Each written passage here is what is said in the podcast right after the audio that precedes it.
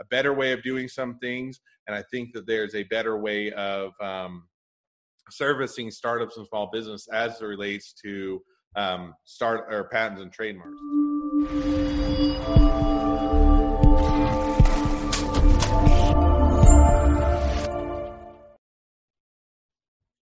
Hey, everybody, this is uh, Devin Miller here at the Inventive Journey podcast, and just uh, welcome everybody to another great episode.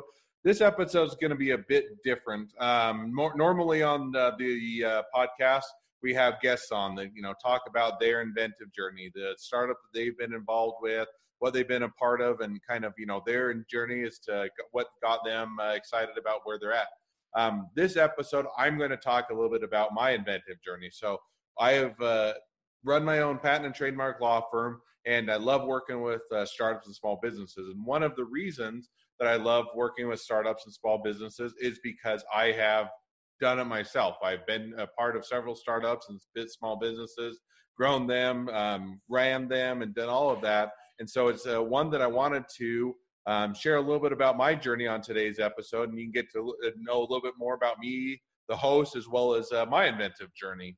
So if I were to kind of start um, back at, to where my inventive journey started, for me, it was really probably at MBA school. So if I may have shared in the past, I uh, have a few different degrees. I went to BYU, Brigham Young University, for my undergraduate degree, and I did a degree in both Chinese and, and electrical engineering. So I did both of those degrees as my undergraduate, and then I just, uh, was kind of got towards the end of that and I was trying to decide, okay, now I've done, you know, electrical engineering and Chinese. What do I want to do with my career? And I, I kind of found that I loved, I liked being an engineer and enjoyed that, but I didn't love getting into quite as much on the detail level as often. I like to more be on the high level, be on the uh, ability to work with multiple inventions, keep different things. And so I, you know, kind of was looking for what made sense, how I could integrate my love for engineering also with other interests. And I also had an interest and always wanted to be kind of part of a startup and small business and always wanted to be, do my own thing. And so I kind of got to where they, that end of that uh, undergraduate and was trying to think, do I want to do MBA school and more go towards a um, startup and business route, or do I want to go more for the law route? Because I'd also had an interest in law. And so I decided to split the baby a bit. And so I went to um, Case Western Reserve in Cleveland, Ohio, and did uh, both a law degree and an MBA degree at the same time. And so I was kind of going down that route and doing both of those and enjoying it. And it was kind of two different experiences to do both of those degrees at the same time.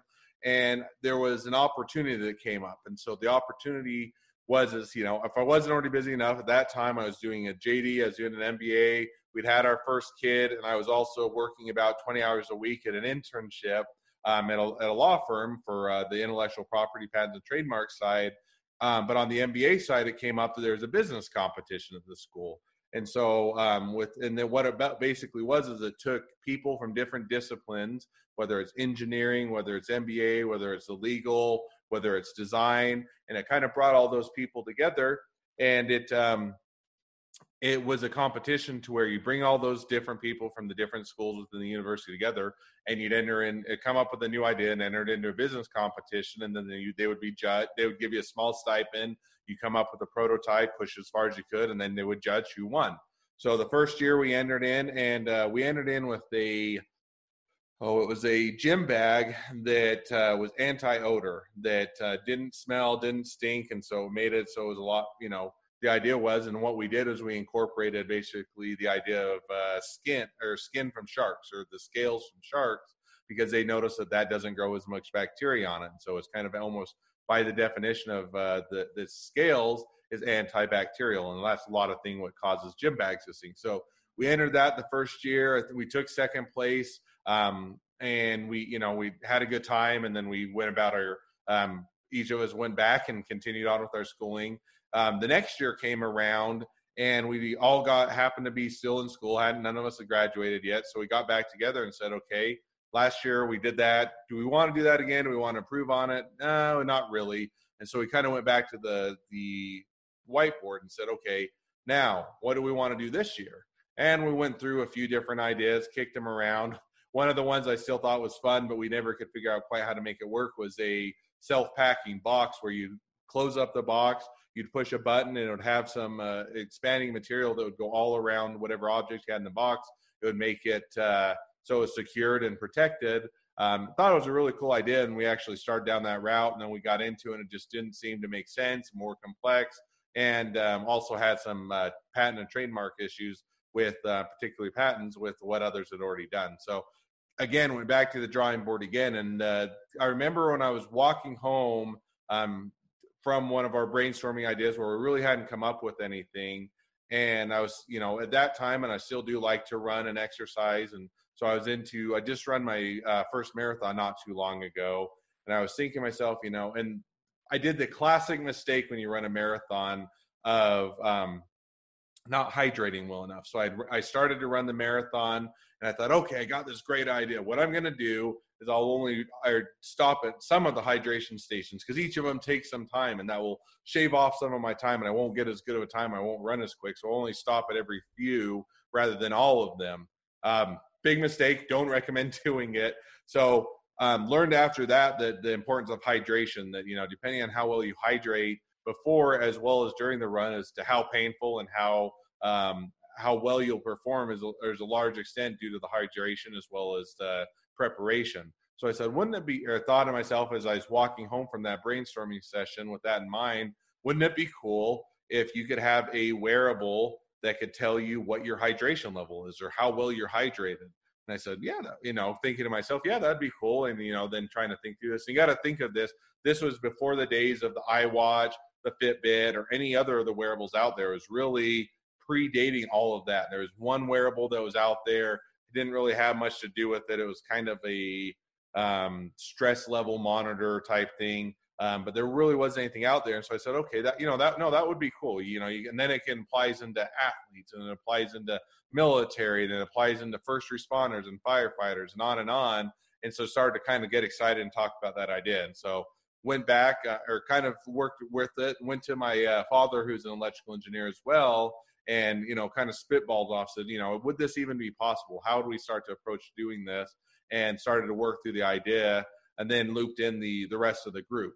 Long story short came up with kind of a very rudimentary prototype that we entered into the competition did some testing on myself saw some early and positive results and uh, we entered into the competition and we took second place again which is always a bit of a downer and i'm a little bitter about it in the sense that the person that took set or first place or the team was the same team that entered it in last year. They didn't come up with a new idea. They didn't come up with anything. All they did was take the money they got, reinvested in the company, and made it a little bit more polished and nicer than their last year, but hadn't really done anything more. Whereas we come up with a new, really new, cool idea. So I'm always slightly bitter, but we took re-entered it in and took second place. And so I got done with that, and I decided I was now graduating. That was my senior year said, okay, I'm going to be going back to Utah. I'd already accepted a job at another patent and trademark office or firm and decided, okay, I, I still have a great amount of interest in this product, see a lot of potential, but all of the teammates were all dispersing throughout the country. None of nobody else was coming back to Utah. We're all spreading out and said, okay, well, that's probably for a startup not going to work to have everybody spread out. So I decided I took my basically my earnings along with a little bit of my savings, bought out all of my other um, partners in that uh, competition. So I acquired their interest. Um, we had a, a, patent, and it was actually the first patent I had drafted from start to finish, all the way from starting, filed it myself, went through the patent office, and it was uh, so that was I bought their interest in that, bought their interest in all anything else associated with the business, and went back to Utah. So now I'm sitting here um, working for a patent and trademark law firm, and I had this business, and I, at that point I'd uh, had my dad was continuing to work on it with me, continuing to develop it. We'd had one other uh, guy that was within uh, that we knew that was uh, a programmer that did a lot of uh, software and embedded code and development on that stuff, and we looped him in. And so we started to continue to push that forward, continue to develop it, um, continue to file a few patent applications on it, and we're pushing it forward. And at that point, we kind of got to the point where okay we're really going to make it go at this, we're not going to just be able to bootstrap it. Too much technology, too much of road in front of us, too much work. So we went out and we hired an investor, or not hired, we got an investor to come in on the company, and they were much more on the sales and marketing and productization and bringing it to market and they had a lot of experience on that realm so not only were they investor they were also they were investing money but they all also bring in their experience and their expertise and actually being part of the company so it was a great great match so we got there and we continued on and um, continued to push it forward we got that investment dollars and we were developing it and uh, we got it to a point We'd uh, started to go out. We'd actually had uh, colleges or collegiate level as well as professional athletes who were testing this out. Um, we had uh, what was called, you know, one of the universities that does a lot of work on hydration that was doing some uh, testing on it. And we're getting to the point where we really were getting wanting to launch it. But as we were getting ready to launch it, we basically came to the conclusion that we didn't have a, we needed additional rounds of investment or money to really make this polished, make it look nice, make it look like a great, not just functionally and doing well, but make it look like a really nice looking product. And at that point, um, we were going out, kind of seeing what our options were. Do we take on more investing dollar investment dollars? Can we do a Kickstarter or do something that uh, bring in some more dollars? And we kind of were exploring that realm. Um, and as it happens, uh, another contact that was of my father's um, he was uh, they'd been talking back and forth and talking around the idea of a similar wearable a lot of the same technology but was in for diabetes monitoring. And so we then we kind of as we were exploring the other routes also started to talk with them and saying okay diabetes monitoring diabetes market and, and people suffering from diabetes is a big field with a lot of need and could we take our technology, a lot of what we built up, a lot of the intellectual property we'd since developed from there?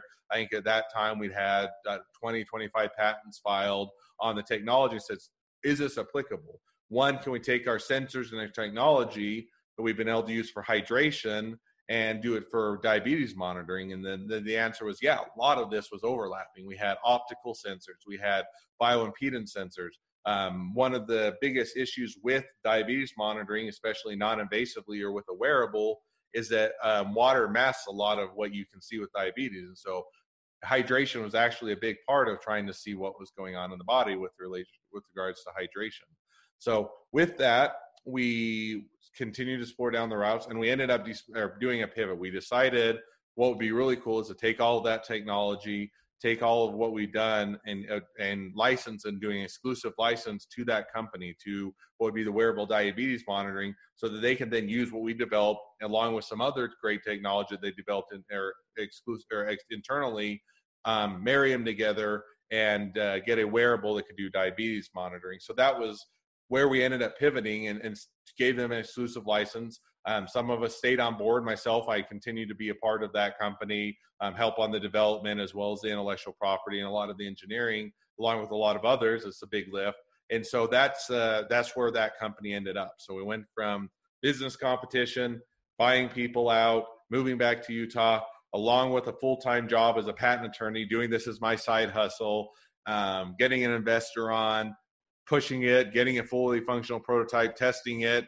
deciding if we are going to do a product launch, pivoting, doing an exclusive license, all the way to a wearable height or wearable diabetes monitor, which is what or glucose monitor, which is what uh, is the current iteration of the product. So that's one. That's one of my startups. Along with that, I have since then I you know went to a couple other firms along the uh, way and decided you know I enjoy working for firms for some things, but I really want to do my own thing. I think that there's a better way of doing some things, and I think that there's a better way of um, servicing startups and small business as it relates to um, start or patents and trademarks. And so I decided, along with that, I've uh, was going to start my own uh, product or patent and trademark firm, which is Miller IP Law. You can see it on the back. I guess it's over there. There we go. Um, you can see that uh, started Miller IP Law, which is where I focus on, and the, myself and the other attorneys of the firm, was startups and small businesses. And really, the idea was is that you know, first of all, I love startups and small businesses, done it myself, but I also wanted to help other people. So I wanted to help other startups and small businesses know how to get patents, how to get trademark, when to get them if you need them, and how to build, build fold that into a business plan and how that actually makes sense. So startup number one, or was the hydration monitor that's now diabetes monitoring. Startup number two is going to be oh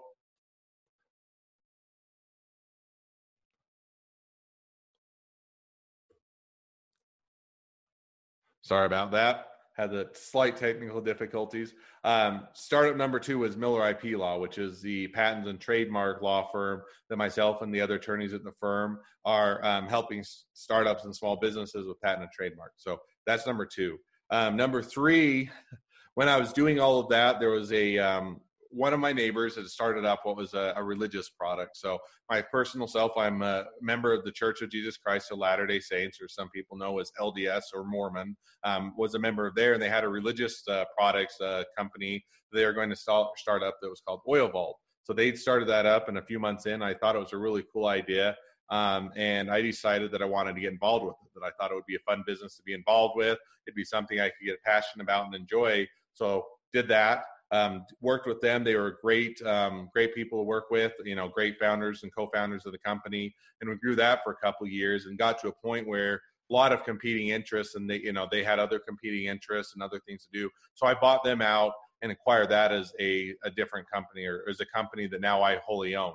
So along with um, diabetes wearable, along with Miller IP Law, I also did uh, Mount or what's called Oil Vault where we do with some religious products that's related to the LDS or Mormon community. Along with that, I also um, wanted or started with my dad and took over from my dad what's uh, called Mountain Green Engineering, which is what we do is we help uh, startups and small businesses kind of dovetails in or is partnership with Miller IP Law, but it's on the engineering and product development and prototyping side. So Mountain Green Engineering is a product development and engineering and software and prototyping firm where basically help startups and small businesses to take their idea or, or their prototypes or whatever stage they're at along the, the path and help them to actually generate or build what would be a uh, mock-up and then a prototype and then a functional model of their um, their idea or their invention. So have that in the background as well. So now i've built up about four different companies all in the space of about six or seven years and I enjoy every one of them. They're fun and they're and, and they're a blast. Last one is is I have a couple more companies um, that are in the works that will be launched in the end of uh, 2020. So all of that said, that's kind of my, been my inventive journey. It's been one where I love startups and I love to do different things and I love to be able to jump in and dive in and be able to push those forward. So I like to do it with my law firm and helping other um, startups and small businesses. I like to help product development, helping startups and small businesses to develop their products. There's some businesses I like to do myself. I like to do the the wearables and doing that.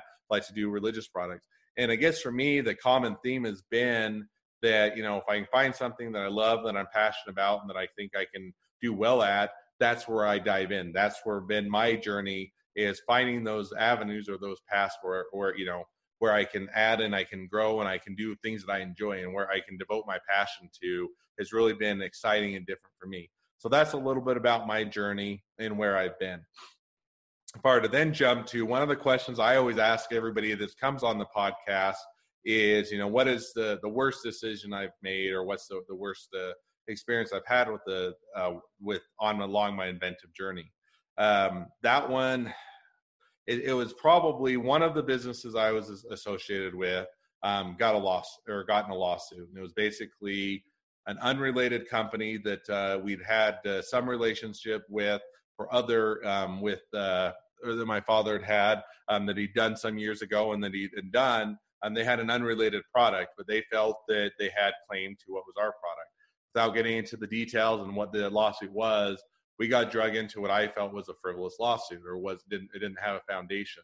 And you know, people are gonna say, "Oh, well, you're an attorney, you can take care of that, and you can, you know, you can deal with that." Yeah, I can. It doesn't make it any less less fun in the sense that you, I got a much different perspective going through a lawsuit when I myself was named and involved and had to deal with, you know, somebody that was coming and felt like it was stealing our business and trying to encroach and otherwise doing that. That it wasn't, you know, that it was getting into that having to deal with that, folk defocusing away from what I loved and enjoyed, which is building the business, making it better, growing it, doing all the fun things of developing and helping other people. Had to devote and my time and attention away from that for a lawsuit for something that I thought was stupid and frivolous and wasn't worth my time, and yet I was I had to.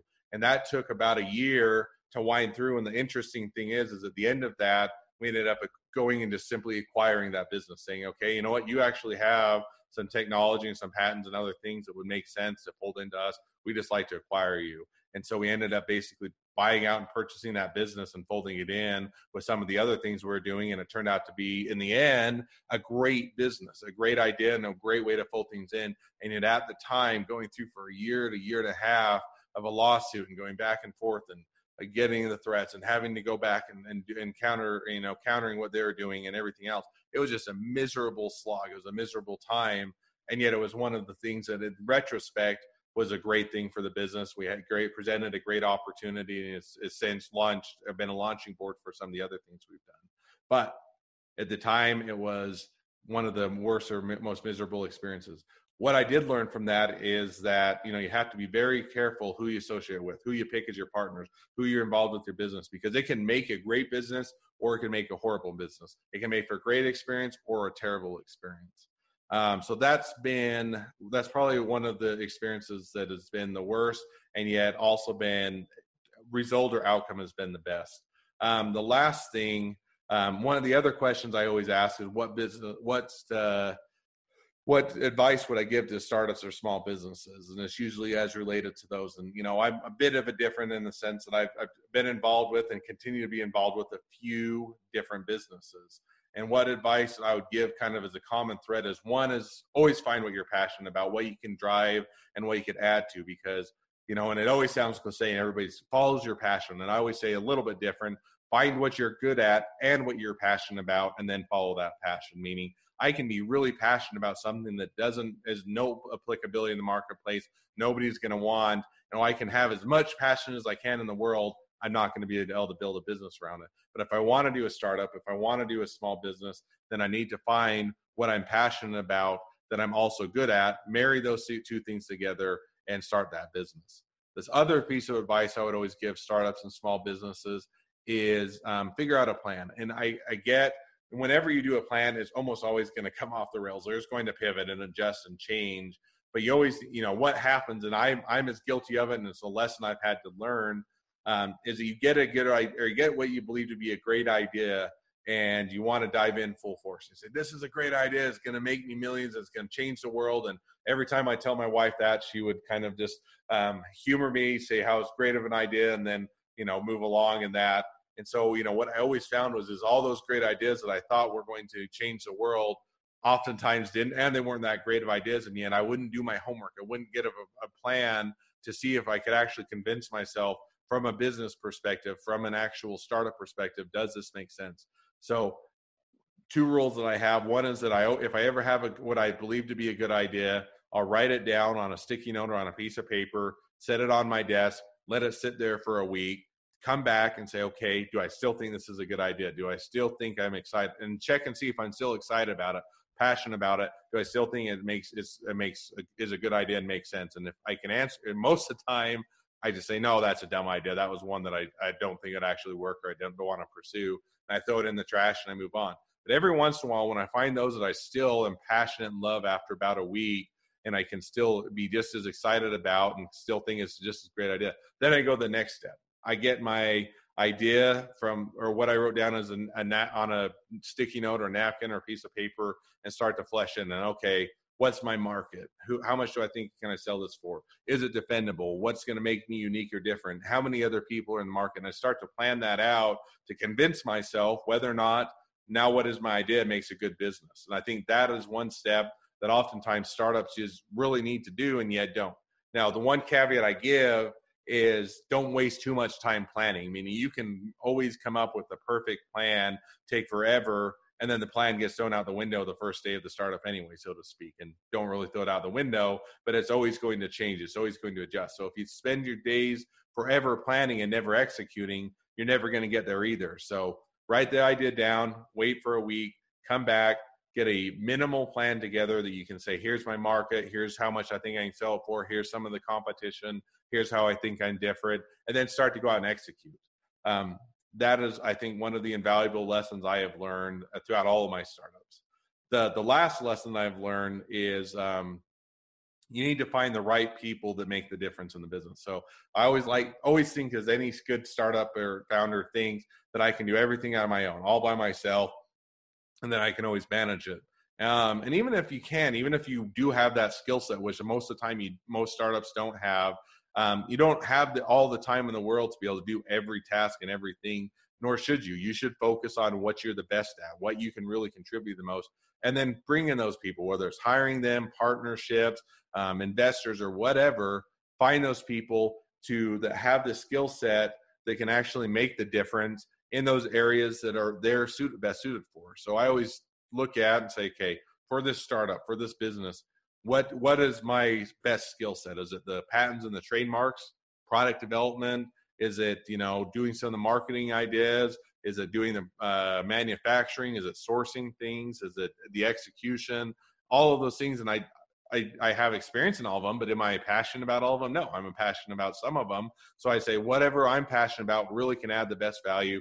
That's what I'm going to focus on. And the other things, I'm going to find people that are as equally excited, equally as passionate about those other areas of the business and bring them on and build that team. And it may be that they are all employees. I may want to keep it all as the ownership for myself because I really just want to keep the control. Or I may say, hey, I really want people that are every bit as involved in me as I am with this business. And so then I'll bring them on and give them ownership stake or give them part of the business because it makes a better, better outcome to have them in there and involved and excited and dedicated to it. So figure out what you're passionate about, keep those for yourself, and then build the team. So those are kind of a few of the things that I have learned as I've now gone through with several startups, continue to go through startups and small businesses, run my own, and to continue to build and grow them. So there you have it. That's my inventive journey. That's uh, what's brought me from um, MBA school, law school, engineering, Chinese, up till today.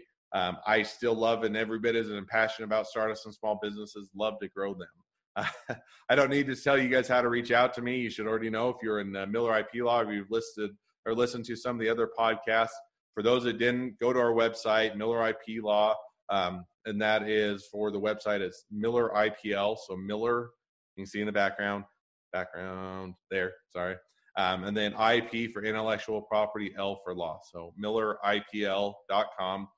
Find out all about me, listen to some other great videos, listen to some other of the great podcasts, and uh, really just find your passion, find your journey, find what works for you. And then, um, you know, I get that it's a lonely road. Sometimes it's hard. Sometimes you have those hills and valleys. Sometimes nobody else gets it what you are find a community, whether it's this community or others, of people that have been through that, and that you can get that support and that help, and the someone just to have sometimes lend a listening ear when you have that difficult time or that hard time.